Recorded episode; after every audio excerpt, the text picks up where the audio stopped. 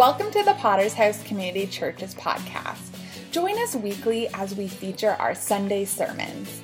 The Potter's House Community Church exists to help people be shaped by God to be followers of Jesus Christ. We hope today's message encourages you as we dive into God's Word. So grab your favorite drink and let's listen to today's sermon. So show me your mysteries, my God.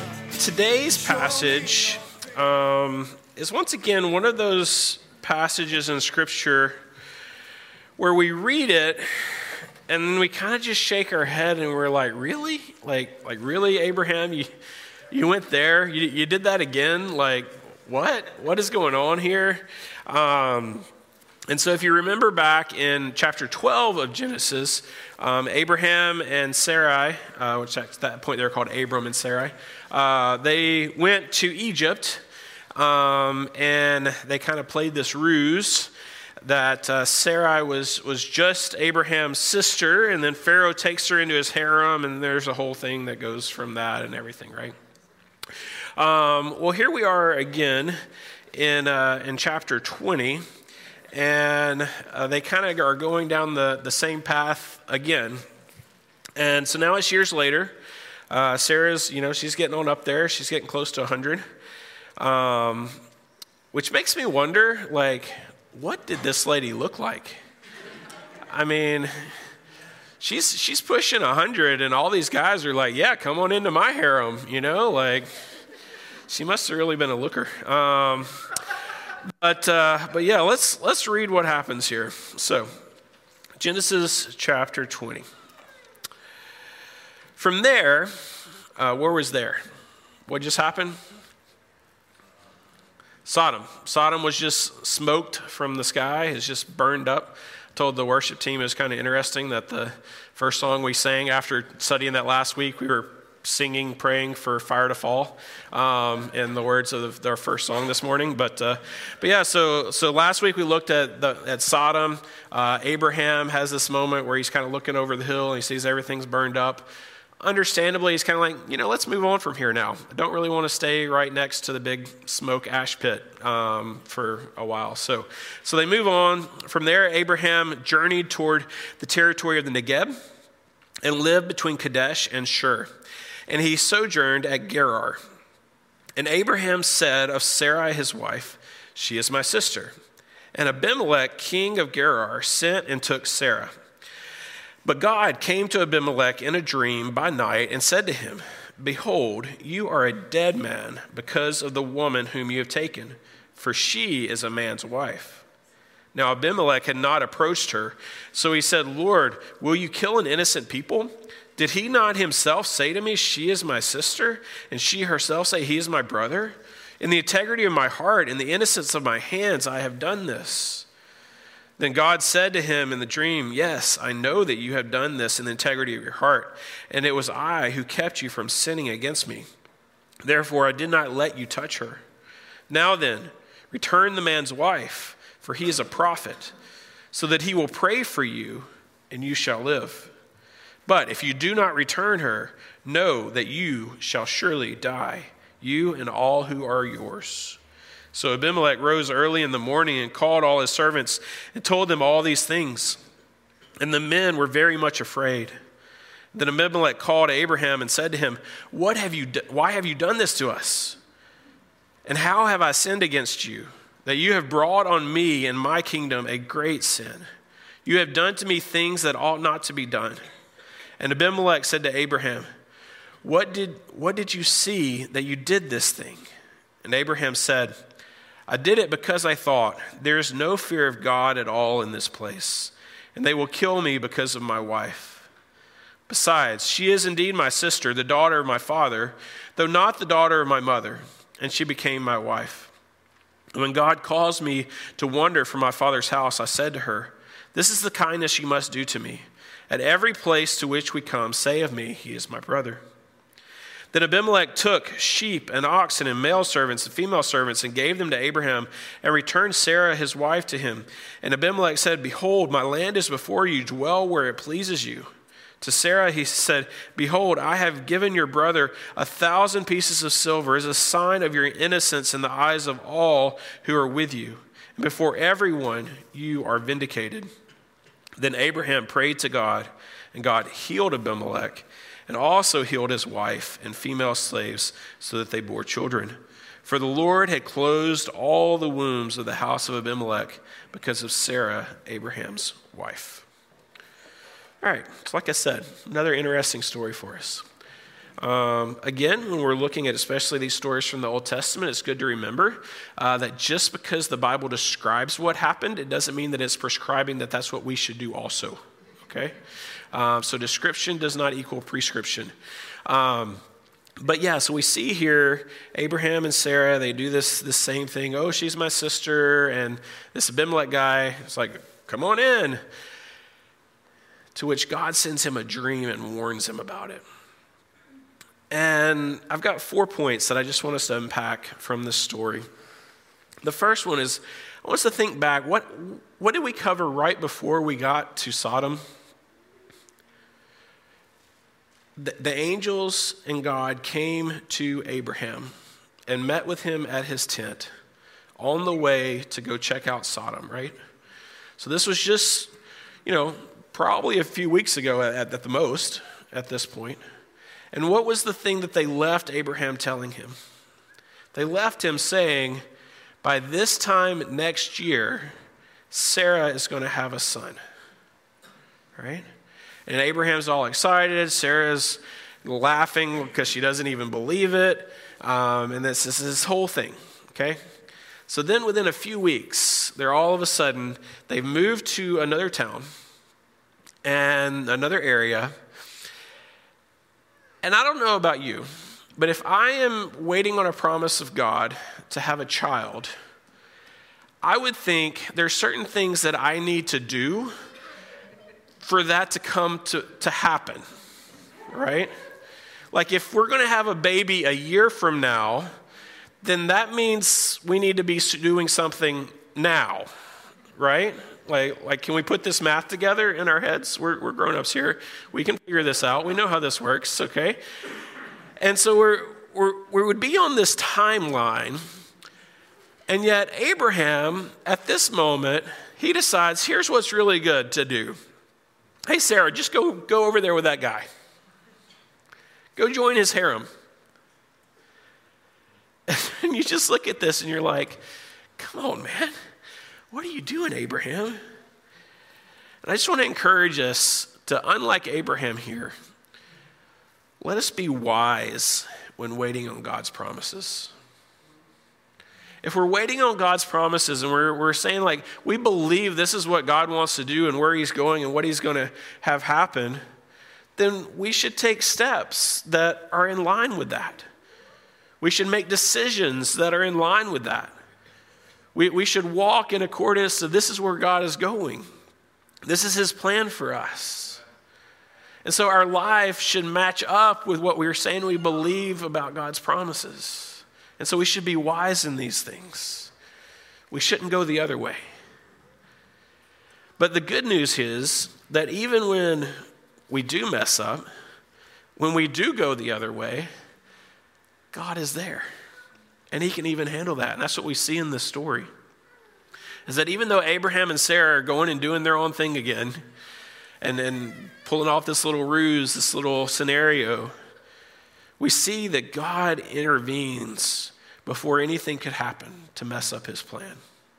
He intervenes and he, he shows up in this dream to Abimelech and, and warns Abimelech. He's like, hey, it's about to go all south for you and your whole family because you've done this. And we can see in this too a bit of ourselves, if we're honest. Because, yeah, it's easy to look at it and judge Abraham and Sarah, like, you guys are so stupid. Like, why are you doing this again, right? But when we put ourselves in, this, in the story, maybe it's not this sin, maybe it's not lying about she's just my sister, but how often, even if we are people who know God and we believe in Him and we believe in His promises, we still fall into the same sin over and over and over again? Because even when we know God and believe his promises, it's easy to fall back into the same sins over and over again. We have an enemy that, that he's seen our weaknesses before and he likes to throw those same ones at us again. He likes to, to see us fall. Um, and so, so while we look at this story and we see Abraham um, lying here and, and this kind of stuff, it's kind of like he's just falling back into the same thing. It's easy for us to judge that, but then if we're honest, if we look at our own lives, even if we're a Christ follower, even if we know Jesus, we know the power of his, his salvation, we know the power of his redemption, it's easy for us to fall back into the same chunk over and over and over again. That doesn't mean we're supposed to, but it's true. It's something that, that can happen.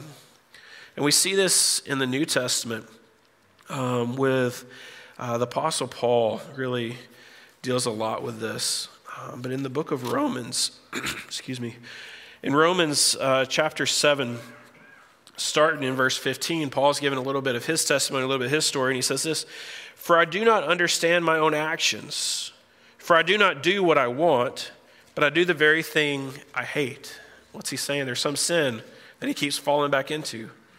He's fallen back into the thing that he hates. As, as a Christian, as a Christ follower, the things in our lives that cause Jesus to have to go to the cross, to have to be nailed to the cross, that cause him to lay down his life, we hate those things.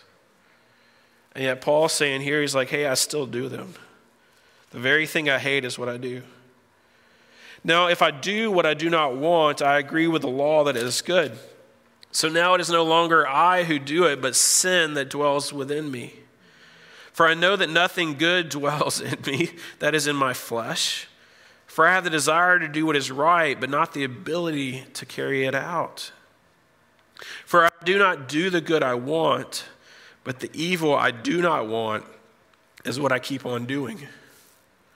Now, if I do what I do not want, it is no longer I who do it, but sin that dwells within me. So, anyone that tells you, like, hey, just just come to Christ and then you never have to struggle with sin again. You never have to wrestle with temptations again. Well, that's okay. Well, Paul was out because he's he's being straight up and honest here. And he's like, look, like yeah, I still struggle with things of my flesh that I do not want, that I do not want to be there. But the good news is, is he, he keeps going through through chapter seven. I'm going to skip over some uh, just for the sake of time and get to, ver- to chapter eight where he comes to this conclusion There is therefore now no condemnation for those who are in Christ Jesus. For the law of the Spirit of life has set you free in Christ Jesus from the law of sin and death. And so, what he's telling us here is even though we might fall back into those things again, even though we might still wrestle with those things, even though we might still struggle with those things, even though we might still get things wrong, there is no condemnation for those who are in Christ Jesus. Because we are in Christ. He has covered us. He has washed us. He has made us clean. He has taken our filthy rags. He's nailed them to that cross. He's taken care of it. And He's clothed us in His righteousness. So that when God looks at us, He doesn't look at us and see our sin. He doesn't see the things of my flesh that I still wrestle with. But instead, He sees the perfect purity of Jesus Christ clothing me and covering me. So there's no condemnation for those who are in Christ Jesus. But secondly, there, there's another very important thing that he says. For the law of the Spirit of life has set you free in Christ Jesus. What does that mean? That means if you have come to, to faith in Christ and you have, have received his Holy Spirit, then that means that you are set free from those things that you struggle with. If you continue to struggle with those things, know that you have freedom in that. Christ paid the price to set you free from it. You don't have to fall back into that over and over again. There is freedom. There's a way. There's a path um, out of those things where you don't have to continue to wrestle and struggle with the same thing over and over and over again. Because what Christ did wasn't just uh, pay the price to redeem us, to cover us, to cover those things up. But, in, but beyond that, He paid the price that frees us from those things. Without Christ, we're slaves to sin, is what Scripture tells us. But when we come to Christ, we become slaves to righteousness, meaning that we're now set free from that life and that bondage of sin to be able to live for Him in the way that He wants us to live, in a way that brings Him glory and honor, a way that mimics and, and shows the life that He lived for us. And so if you if you struggle with this, another great verse is 1 Corinthians 10 13. We'll throw it up on the screen. It says this No temptation has overtaken you that is not common to man. God is faithful. He will not let you be tempted beyond your ability. But with the temptation, he will also provide the way of escape that you may be able to endure it. So, scripture doesn't tell us, hey, follow Christ and you won't be tempted.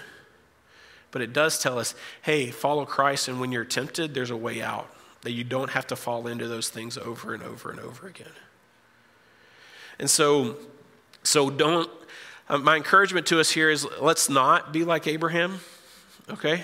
Let's not fall back into these same things over and over and over again, even though it's so easy to do. If we're honest, it's a reality. But the good news in all of it is what we see in this story, especially here in Genesis, is the fact that God is merciful. God is merciful. We look at this story and he shows mercy here. He shows mercy to Abraham. He shows mercy to Sarah. He shows uh, mercy to Abimelech. He shows mercy to Abimelech's family, right? He shows up uh, for Abimelech and gives him this dream and warns him and tells him, like, hey, here's what's really going on. You need to know this. And God shows him this mercy here. And if we're, we're honest, we can look at this story and we can kind of question God a little bit. Because he, the, the warning to Abimelech is Abimelech's about to be punished. And if you actually read the story, it seems like the one guy that hasn't done anything wrong is Abimelech. Right? Like, he, they say, hey, here's my sister. Okay, come on. Right? Like, that's what he did. Whereas Abraham's obviously lying, Sarah's carrying on the lie with him. They're, they're deceiving, they're misleading, they're doing all of this stuff, and yet Abimelech's the one that's going to be punished for it. And we can look at this and we can say, I don't, I don't know about that God. I don't, I don't know about a God that, that works that way. But here's the deal with that First, we can learn a very important lesson about our sin. Our sin does not just affect us, it affects others as well. And the sins of others affect us. So if you think that your sin is happening in a silo and it's only affecting you and it's not affecting anyone else, you're wrong. So we can learn that lesson here. But we also can learn a very important lesson that is wrestled with throughout Scripture. And again, I'm going to go to Paul in Romans. In, uh, in Romans chapter 9, there, he's kind of wrestling with this topic of, of why, does, why does God save some people and not other people? Um, or we can apply that to Genesis 20. Why, why is God going to judge Abimelech and not Abraham? Why is Abimelech the one that's going to be punished and not Abraham? Um, and Paul picks up this argument in chapter 9 and verse 14. What shall we say then? Is there injustice on God's part? By no means. For he says to Moses, I will have mercy on whom I have mercy, and I will have compassion on whom I have compassion.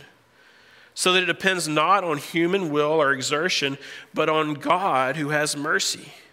For the scripture says to Pharaoh, For this very purpose I've raised you up, that I might show my power in you, and that my name might be proclaimed in all the earth, so that he has mercy on whomever he wills, and he hardens whomever he wills. You, you will say to me then, Well, why does he still find fault? For who can resist his will? But who are you, O oh man, to answer back to God? Will what is molded say to its molder, Why have you made me like this? Potter's house, listen to this one. Has the potter no right over the clay to make out of the same lump one vessel for honorable use and another for dishonorable use?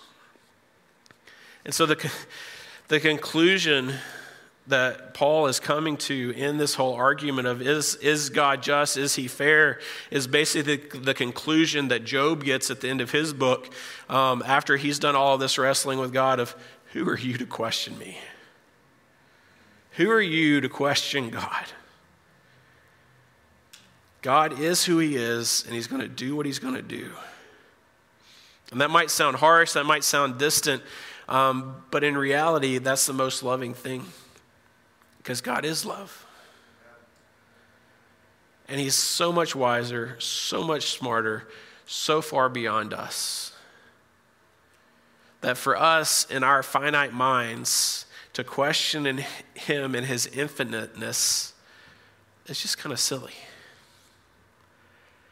And so we see here in this story in, in Genesis that, yes, God was going to punish Abimelech and all this. But the reality is of God's attributes of his mercy came into play.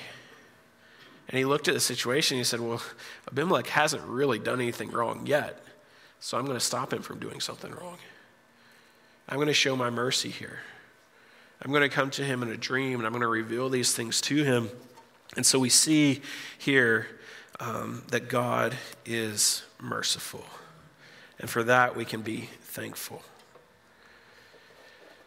Because if it weren't for his mercy, then we all would get what we deserve.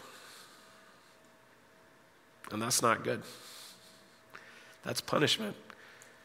That's being seen for me and the things that I do in my flesh. But because God is merciful, He sent Jesus to take the place for me so that I could be redeemed, so that I could be made whole, so that I could be made right with Him. And that is the good news. That is the great thing of God's mercy.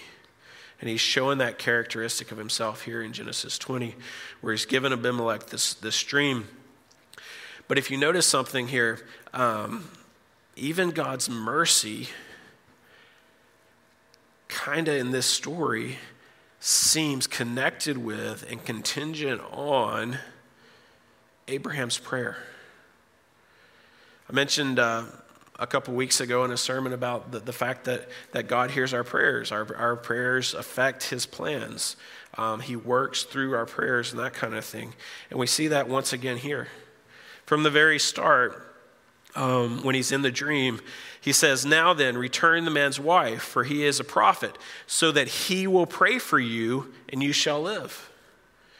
But if you do not return her, you know that you shall surely die, you and all who are yours. And then what happened? Down in verse 17. Then Abraham prayed to God, and God healed Abimelech, and he also healed his wife and female slaves so that they bore him children. So again, we see here that even though God's plan through this story was to spare Abimelech, that seems to be clear. His plan was to show his mercy.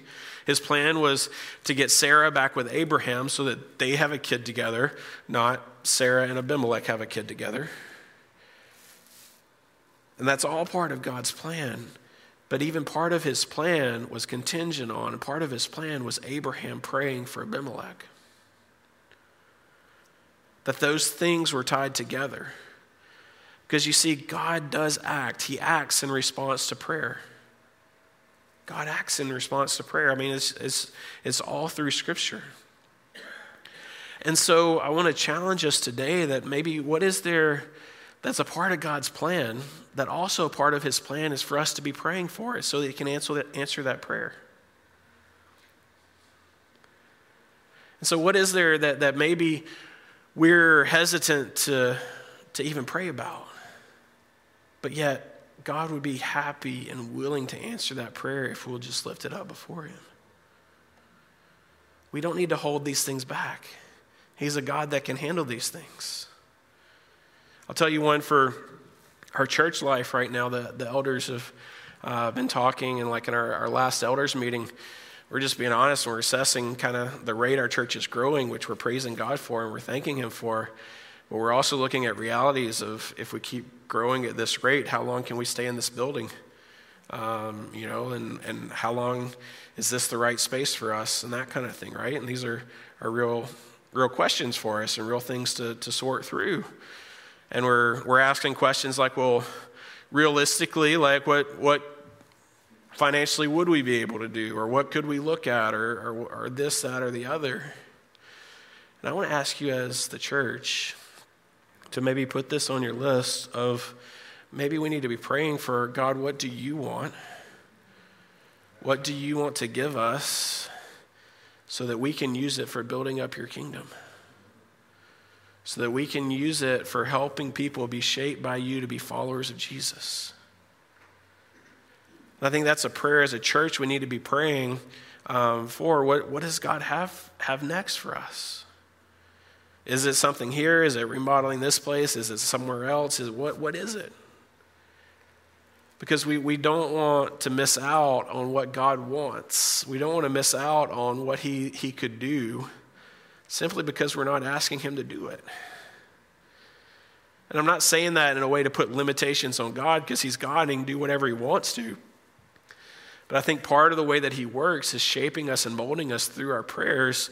Um, by when we pray these things, we get to see even bigger how big He is and, and how He answers in these things. And so I just ask you as a church to join with us um, as the elders in praying over this. Of what is it that you want, Lord? Where, where do you want us as a church? How do we best serve you? How do we best advance your kingdom? Because this church isn't about this building. This church isn't about a building at all. It's about building up His kingdom and building up His people through His gospel. And that's what we want to see happen. We want to continue to help people be shaped by God to be followers of Jesus. And if that requires a different space, more space, then all glory to God. I fully believe He's already got something in plans that He's going to work out for us. But I think it's something we need to be talking to Him about. I think it's something we need to be asking Him for. So that's one application of this. But what's, what's another one for you? What's a personal one for your life? That maybe you think it's something that's too big to even pray about, something too big to even ask Him about. Or you've already written it off as just hopeless. I would encourage you, you can, you can talk to Him about that.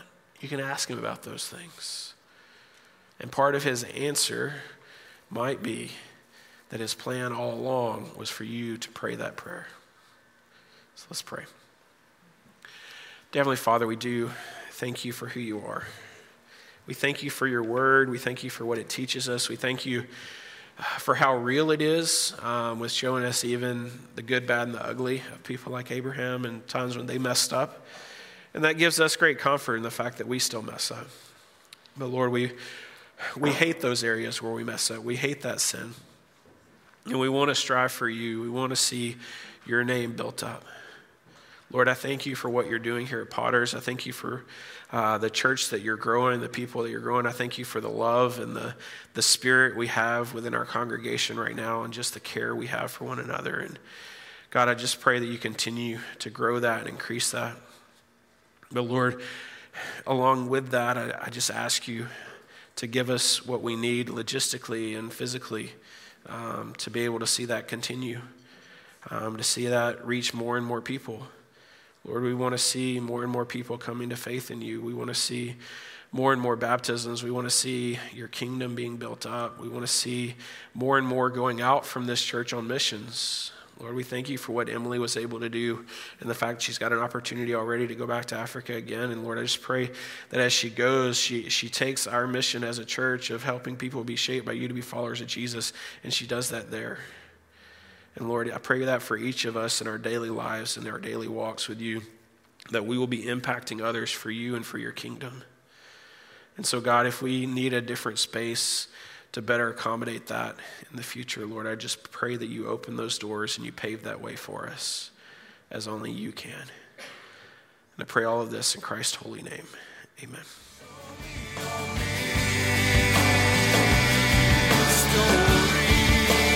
Thanks for tuning in to today's episode.